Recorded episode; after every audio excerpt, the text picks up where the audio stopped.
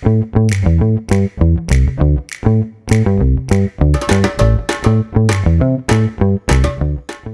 computing has been one of the most breakthrough revolutions in technology in the past 10 to 20 years, but it poses a problem for Web3. Given most cloud providers are centralized organizations like Microsoft or Amazon, as we strive towards decentralization, it's become increasingly clear to developers that we need a decentralized cloud. Today, I introduce you to one man who is trying to build just that. This is the Web3 podcast. I'm your host, Callum Woodcock. Enjoy the show. I'm very lucky today to be joined by Jonathan Schemoul. Jonathan is the CEO and founder of Aleph, a cross chain network featuring a decentralized database, storage, and computing. Jonathan, welcome to the show. Thank you very much. Really happy to, to like, be here today. Hello. Hello. So, we always kick off this podcast, Jonathan, as you'll know if you've listened to any of our other episodes, by asking you to give a bit of an overview on your professional career to date, and in particular, how you ended up in Web3.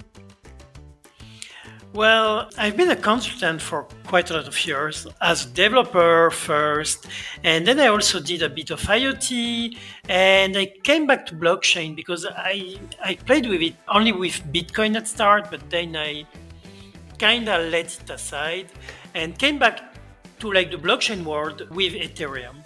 And then I started playing with some other alternative blockchain, including Nuls, which is a Chinese blockchain. And there was a need for infrastructure around it. So like I created an open source developer ecosystem around it. And that's where I found some of my best friends and best partners in this ecosystem. And I started the Aleph.im project when I was trying to like do big decentralized applications and there wasn't any tools available for it. And that's how I dive into it and created the project. And some of the people that I met uh, creating that open source community at Nuls joined the project later on. That's amazing. And then where did the idea for Aleph come from? So I think our audience would love to hear exactly what it is you guys do, other than my extremely high level description that I gave at the beginning, and really, I suppose, what problem you're solving uh, with the company. Well, I will try to like go from the from the current state of things, even if it's not the same than like what was when we started. But uh, you have a lot of decentralized applications, a lot of DeFi stuff, but in reality, what is decentralized is just the smart contracts. And when you dive into it, a lot of these services are actually using AWS behind. Uh, aside those smart contracts to like have a centralized backend, databases, file storages, etc and it's not decentralized. So what we are offering is actually a full decentralized stack.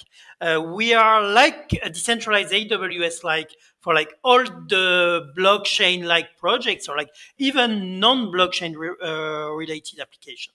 So we are offering storage as in database storage because most websites are databases, uh, file storage because your front end is just JavaScript code, HTML code, pictures, etc. Unlike your users will likely add images and things like that. We're covering that.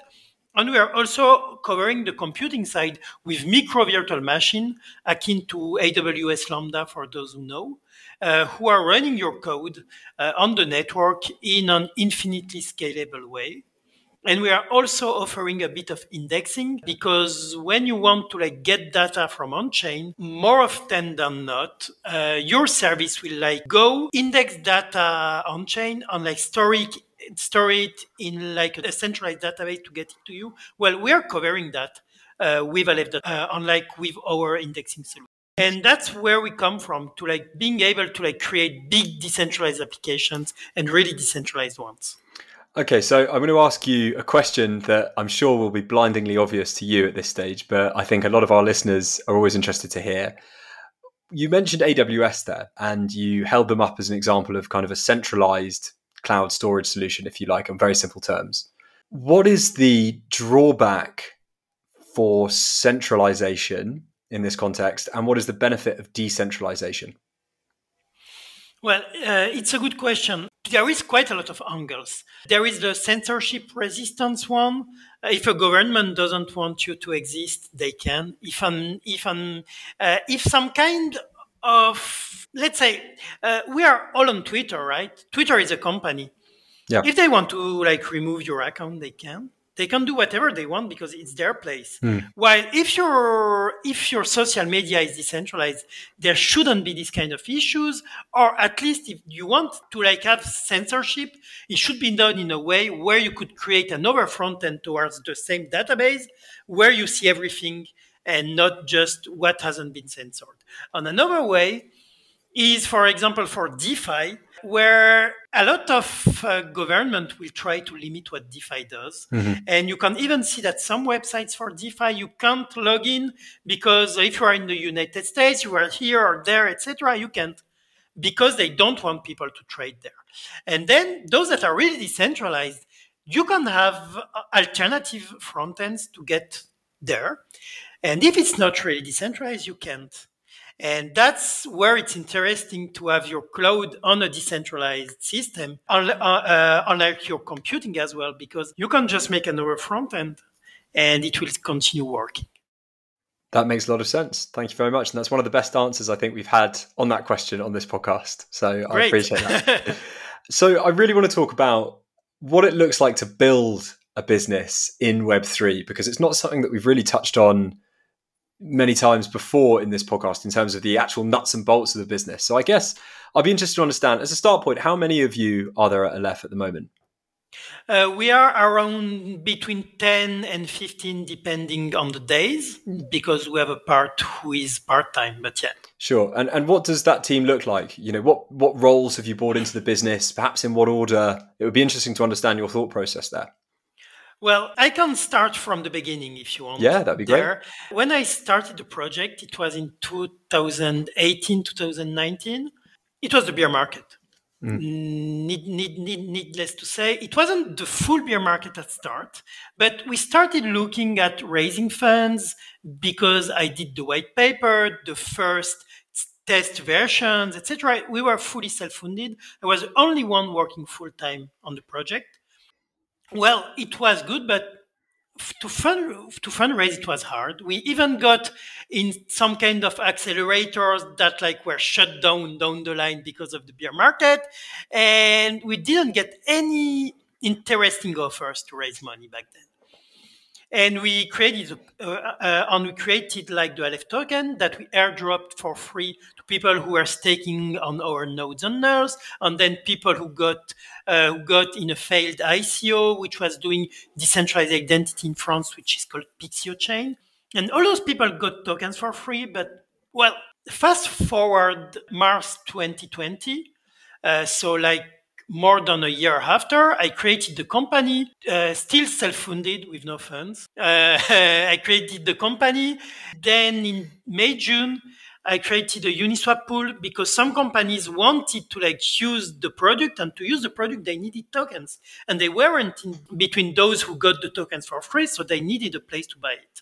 So a simple Uniswap pool did the trick and things got pretty crazy because it was a token and it was the start of the DeFi summer and things got crazy, which was really great actually. And then we were able to do a f- incentive uh, rewards so that so that our community could just come and put the liquidity there because we didn't have funds. And we were able down the line to do a bit of OTC sales to like uh, to, to like to like fund ourselves. We burnt a huge part of the supply again because we didn't do a big raise or whatever before. And that's how it started.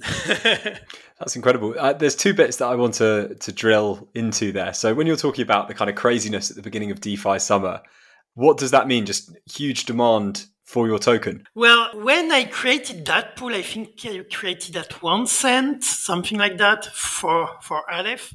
With the amount of Aleph that was on the market back then, it was like something like 500k uh, circulating supply value. Like like the market cap of Aleph was, was at 500k, something like that at that point. Since people got tokens for free, they sold it. it the price got lower, then higher, then lower, then higher. That's what the market does. Uh, I won't co- I won't comment on price action, but it was really crazy to see that people were really interested in it. Developers were started to build on it because they like heard about it uh, from the token price action, whatever. And DeFi was all the rage, and we were offering something interesting for DeFi, even if the product wasn't fully finished, whatever. We we like already had the database part. Quickly, uh, soon soon enough came the came the storage part. Actually, for DeFi Summer, we like already had the storage part, and and and then in 2021, the computing part came alive, and we like had a real product interesting for DeFi and that's where it was really interesting. And and that's how we got our first uh, partnership with project. Who were interested in interested in using the project. And really crazy because of use cases of audience of people who heard about aleph. So it was really great. That's awesome. And then the second question i wanted to ask you was about that audience. So i've noticed this trend in web3 that the most successful projects no matter you know from the kind of uh, least sophisticated NFT project right through to some, you know, very incredible advanced technology that you're building at the moment. The theme that's been consistent in a, the successful launch of a project is a strong, engaged community. What tips would you have for founders listening to this podcast around how you can build a, a strong community to launch into? Because that's clearly what you guys did it's consistency. You, you, you need to continuously ship, continuously communicate, continuously be with your community. I must admit that sometimes, for example, in August, I took one or two weeks of vacation. I was a bit less engaged, and then I saw that it hurt the community engagement, and then we started again, etc. Um, that's where hiring people to help you is quite interesting, and because at that time uh, we were hiring, like, for example, my co founder, Claudio, became full time around that time in June or July, something like that. Mm-hmm. And then the first developers came shortly after, and then more people were joining. We started working with our marketing and PR partner company, and and that's where we are growing. Yeah, fantastic. Shout out to your PR company because that's the reason we're having this podcast right now. Yeah. We wouldn't have met without your PR company. Can you yeah. imagine? Yeah. um, yeah, that's that's really interesting. And I guess I would be interested to hear. So it sounds like you've had a pretty wild ride. I understand completely, you know, having a strong community behind you and keeping them engaged is really critical. And when you're talking about hiring staff to help, I presume you mean community managers and, and people of yeah. that ilk. When it comes to the challenges then of building a business in Web3, you know, it sounds as if initially fundraising was a challenge, but that you actually managed to navigate around it with technologies that wouldn't otherwise be available if you weren't building in Web three almost. Yeah. So so what's what have been the what have been the hard bits that you've had to overcome? Well, uh, the beer market was really hard, and I really feel for people starting today. If the beer market is there to last, it's hard. Like don't underestimate it. Really to like founders who are starting today don't underestimate it. Can you stay one year without paying yourself? Can you stay two years without paying yourself? And that's the real question. Uh, can you? You could do even do side gigs to like get around it but if you do side gigs it might take too much of your time and then your project will die. Uh, so that's the real question that's where and also don't take bad deals because there are some people who are preying on startups in the bear market trying to get huge share of your supply or bit shares or token or whatever for like low amounts because they see that you need that money. And don't take too bad offers. So I think that's I think that's a great answer, and I, I think your experience is going to be particularly relevant. You know, I don't want to talk about the elephant in the room, but you know, we are in a bear market at the moment. You know, and yet another crypto crash, and of course, everyone talks about how some of the best, most innovative projects were started either in or just after the previous bear market, which is the first thing that comes to mind when I speak to you. so, what advice would you give founders who, you know, are looking at the price of tokens and, and coins and everything crashing around them who are just starting out on a project would your advice be to persevere? Would it be to come back in two years when maybe the landscape is a bit different? There, there, there is two part to like the question. One which is looking at prices of other things going up. Yeah. I saw a bit of project dying stopping because teams were like hey it won't continue. Let's uh, we, we don't have any interest in that. Let's just die and whatever. Uh, if they kept at it and stayed they would have been successful. Perhaps not but perhaps yes. So giving up is a real hard thing because you want to give up like it's the easy solution especially for because i think that there is quite a lot of company who raised a lot of money now and are like okay everything is going to the shitter. We raised way more than like our market cap whatever uh, should we shouldn't we just close shop and go on the beach i don't think that's a good solution because if you are here it's to build mm. and even those who were here just to raise money and not do it uh, building is fun. And in the beer market, it's even more fun because all the conferences, everything, you are only seeing really passionate people. And then you could even meet people who will help you advance and help you concretize ideas that you, for some, perhaps even raised like only not knowing how they how they will do it. There is always ways and doing the right thing is always good. And then for those who are starting now and didn't raise anything it's hard. It's really hard. Try to find some alternative ways because defi is there and there is alternative ways and there are people who are okay to fund if they know that they can have a, an exit later etc so tokens are okay to do that don't do an ICO, IEO, or whatever. Try to get the closer you can to people who can fund you. I guess that's the best way. And I don't have a clear answer because means are always changing and there will be new stuff coming up. Yep. I think that's a great explanation. And also, I very much agree with your point that the people left in this space are going to be the ones that are really passionate about it and are going to be the big winners to take your point a little bit further when there is the next kind of peak in the market. And as the web3 space becomes increasingly integrated you know into the framework of the internet. Great. Okay. Makes sense. Um with that in mind then so not dwelling on the past or looking at where we are uh, presently and moaning about the bear market what's the future of aleph there is a few parts to like that answer sorry big question yeah, yeah, yeah. It's quite a big question. Uh, there is one very big thing for us, which is the pay as you go model, because right now you can't get service by just holding Aleph tokens. With pay as you go, the idea is that you are consuming Aleph tokens to get service. Uh, consuming Aleph tokens means that those tokens will go to those who are providing the service, uh, apart to like the controllers of the network who are the core channels akin to to, to, to, to like validators in proof of stake system. Um, so you are actually using the token in a circular economy. Perhaps a part will be burned each time. We don't really know because it's still in the works. But but yeah, uh, pay as you go part is really huge for us because that's where you can actually measure uh, actual use of of the currency of the network. Because because the Aleph token is a real utility token that is used on the network. And right now you are holding it and then there are rewards on like the other side. And since you are locking Aleph tokens to get service then you are removing from the circulating supply and that warrants giving it from the other side so this is big for us. There is also the storage resource node coming in the future.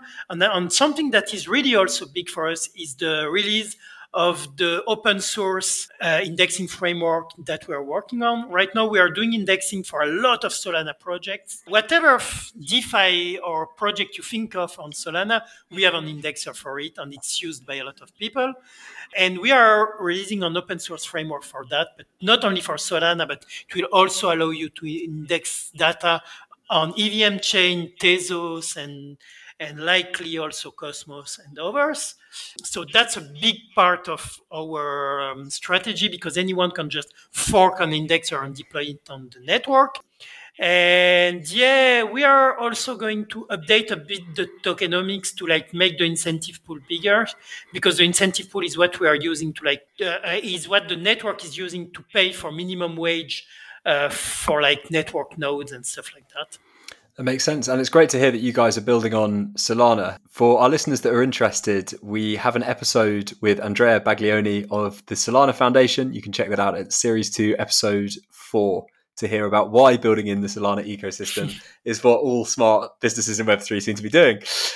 Makes a lot of sense. And okay, my my kind of second question in that theme is we know where Aleph may be headed what are you most excited about in the future of the space? What what is Web three going to look like in five years' time? It's a good question. uh, no pressure, just a huge prediction yeah. needed. yeah, well, we have DeFi. We need to consolidate, uh, and we need to like consolidate it, get it more blended with the regular world, even if it's hard to see because the regular financial world isn't really happy about it. Well, they start to be. So they they started coming to it, and that's pretty cool. Mm-hmm. Uh, but Web3 is actually the web, and the web needs to be decentralized. And, and I know that a lot of my fellow open source enthusiasts and contributors, a lot of people have bad uh, have a bad opinion of Web3 because they think that you need to pay to have it and that it's all grifters or whatever. Perhaps the bear market will help there. We will have less of that vision from the open source world, and this will help a lot because the world is because the World Wide Web is built on open source, and it's one of the key part of the web is that it's open source. Without open source, we would have nearly nothing on the web today. And we need to come at peace with the open source community and show them that we are here to really decentralize things and make it good for everyone. That also means less speculation for the sake of speculation. And the bear market can help with that. And Aleph.im on the Aleph network currency, which is the Aleph token, isn't a really speculative token. It's a token that is done to be used on the network. It may appreciate in value and that's okay. But it's not a speculative asset. It's an asset that is made to be used on the network. And and the good part is that you should be able to use it on the network. And I think that that's where we are headed back. We are going to see all the tokens based on their utility, based on the network use, based on the actual uh, on the actual revenue of the network, etc. And it will all make more sense, and that's pretty cool in a sense uh, even it will if it will make raises and stuff like that harder, it will also clean the space a bit, which is needed. Yeah, that's easy for you to say on the raise front. Now Aleph yeah. killing it. no, I think that's a great uh, a great point you made, and you know about the web being built on open source and how this is in many ways society reverting to first principles in some ways when it comes to internet usage and the way that um, yeah. the way that we we do things. Okay, great. So I appreciate we're nearly at time. So before I let you go, I want to uh, glean some of your wisdom. So, what are some of the resources that have had an impact on you as you've gone through this journey? Now, just to clarify, they don't have to be Web3 related, uh, but anything that you've really found has had a, a profound impact on you. I I think that doing stuff outside of your bubble is quite cool. I've learned economics when I was uh, uh, at school, and I even started uh, an economics study career that that I didn't continue. Mm-hmm. It helped me a lot. So, like, read big economic authors can be good, and yeah, do stuff outside because if you are a developer, okay, that's cool. Try doing some IoT stuff. Try doing some hardware. It will give you some low level knowledge that you wouldn't have with, with, with, without that. For example, programming on a microcontroller, to, um, like mm, like made me learn about uh, bit swapping, uh, bit shifting, and things like that. And it helped me a lot understand how Bitcoin worked back then, how Ethereum works, how, how all, the, all those network works, even in their binary protocols that are really, really down in the stack and try to play with everything. If you hear a word like, for example, DHT, what is a DHT? Uh, it's a distributed hash table. Then go and see what is it, play with it, because all the peer-to-peer networks are based on it. And and and we can't say blockchain, but in reality, what we are saying is, is a whole set of technologies that include hashing, peer-to-peer text like DHT, uh, elliptic curve cryptography, etc., etc., etc. So, like, if you look at Aleph.im, it's not a blockchain at all because there is no blocks. But in reality, we are using all the other technologies of the blockchain. So, in a sense, it could be a blockchain even if we don't have any blocks. So, yeah. So that's one part. Like read, there is a real good book which uh, which is uh, which is a book about development patterns. It's uh, it's actually called the development patterns. Uh, read it if you are a developer, uh, because you will learn about singleton and things like that. Well, you probably heard about it. You have empirical knowledge about it. Reading the book is good, always. first, first principles again, yeah. Yeah. Uh, so yeah, that's mostly it, and then read articles and stuff like that. What do you think about podcasts? It's pretty good. uh, act- uh, uh actually, if you if you drive a lot in your days or like take the train, it's great. Just put your headphones uh, or the car audio and listen to podcasts like this one, obviously. And it's really great to like listen in your car and then you are not just losing your time in the car you are actually learning. It's really great. Thank you. And i appreciate you responding to my shameless plug there for myself.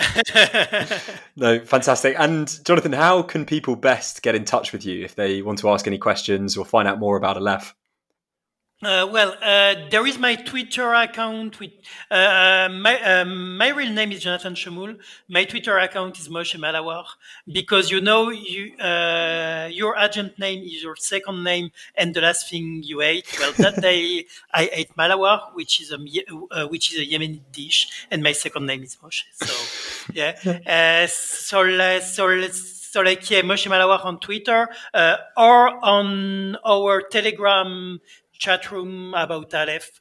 That's where we all are. Fantastic. I will put the link to your Twitter and to the Telegram chat in the show notes for any listener that wants to take a look. Um, and I will also be joining that Telegram group uh, myself. Thank I'm you. sorry it's taken me so long, Jonathan. That's appalling. Fantastic. Well, Jonathan, that was a really, really interesting episode, and you answered a lot of questions that have been playing on my mind for quite some time. So, thank you. Thank so you very much. Fantastic. Thank you. What a fantastic episode, and a huge thank you to Jonathan for coming on the show, and for you, the listener, for tuning in. To check out the show notes, see other guests, and listen to more exciting episodes of this podcast, you can find us online at the web3podcast.xyz. If you want to get in touch with me, you can find me on Twitter. My handle's at Callum Wooders, that's Callum with two L's, or you can drop me an email to callum at the web3podcast.xyz. This has been the Web3 Podcast. Thank you so much for listening, and I'll see you next time.